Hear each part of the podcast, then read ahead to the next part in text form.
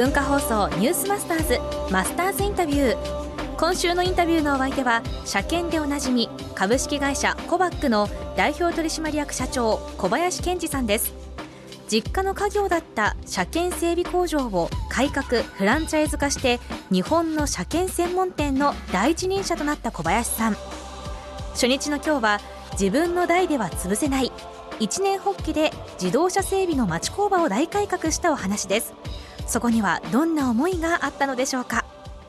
えー、まず僕は自動車整備をやる予定だったんですけど、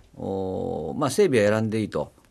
仕事を増やせという命令がかかりまして、えーまあ、車検の営業をすることになったんですね。右も左も分からずにもう営業の経験ゼロですからね、はい、でしかも車検に値段がついてないと。やってみなきゃ分かりませんと、まあ、そういう商品ですから、まあ、売りようがないっていうのは実用でしたね例えば人間ドックでどこそこ悪いとこがあるその治療費まで見積もるお医者さんって今でもないですよね。ないですね。うん、それに近いような感覚で、うん、まずその車検代を最初に知るという発想がなかったんですね。うん、ただ、まあ、モータリゼーションで自動車が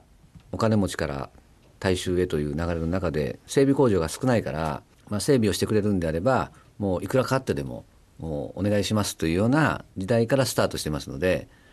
もともとがまあ殿様商売から始まったと。整備工場町工場だけやってても長くない、そんな感じはしてたんですか？結局ですね、まあ、車検を増やそうと思ってもいくらかかるかわからないものは怖くて任せられないということがまあ大半でしたし、えーまあ、お客さんとのトラブルですね。あありましたか、はい、あのやってみなきゃ分かんないと。でやってみたらあれもこれも悪かった場合にですねお客さんはそんなこと注文したことないとか納得できないとかお金は払いたくないとか、まあ、そういうようなことが頻繁にありましたね。それと、まあ、社員がですね長続きしないと。もともと、まあ、この業界がですね低賃金重労働が当たり前と。うん、でも手に職をつければあ自分の工場が経営できるということでみんな必死で働いた時代が僕の父の時代なんですね。うん、ですからその時の考え方がずっとあるから独立する予定がない人も給料が安くて休みが少なくて当たり前という、まあ、そういう、まあ、3K、5K みたいなですね、はい、のが整備工場の実情だったもんですからなかなかあの例えば結婚してね所帯を持つ中では自動車整備士ではやっていけない、うん、だから他に転職するというようなこともあってですねお客様は満足されない。社員は辞めていくというですね、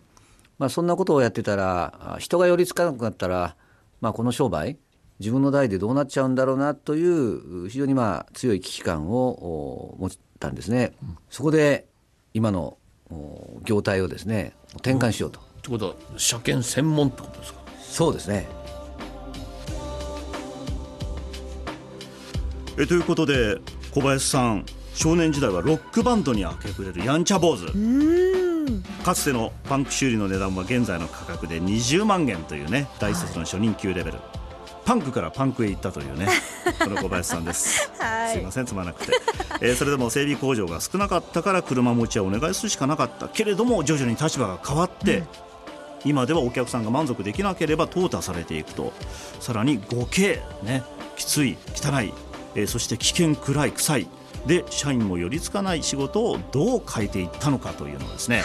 これ非常に楽しみですね。明日以降の放送で明らかになっていきますよ。はい。このコーナーはポッドキャストでも配信しています。先週の星崎株式会社の坂本誠志会長のインタビューもお聞きいただけます。ぜひニュースマスターズホームページをご覧ください。マスターズインタビューでした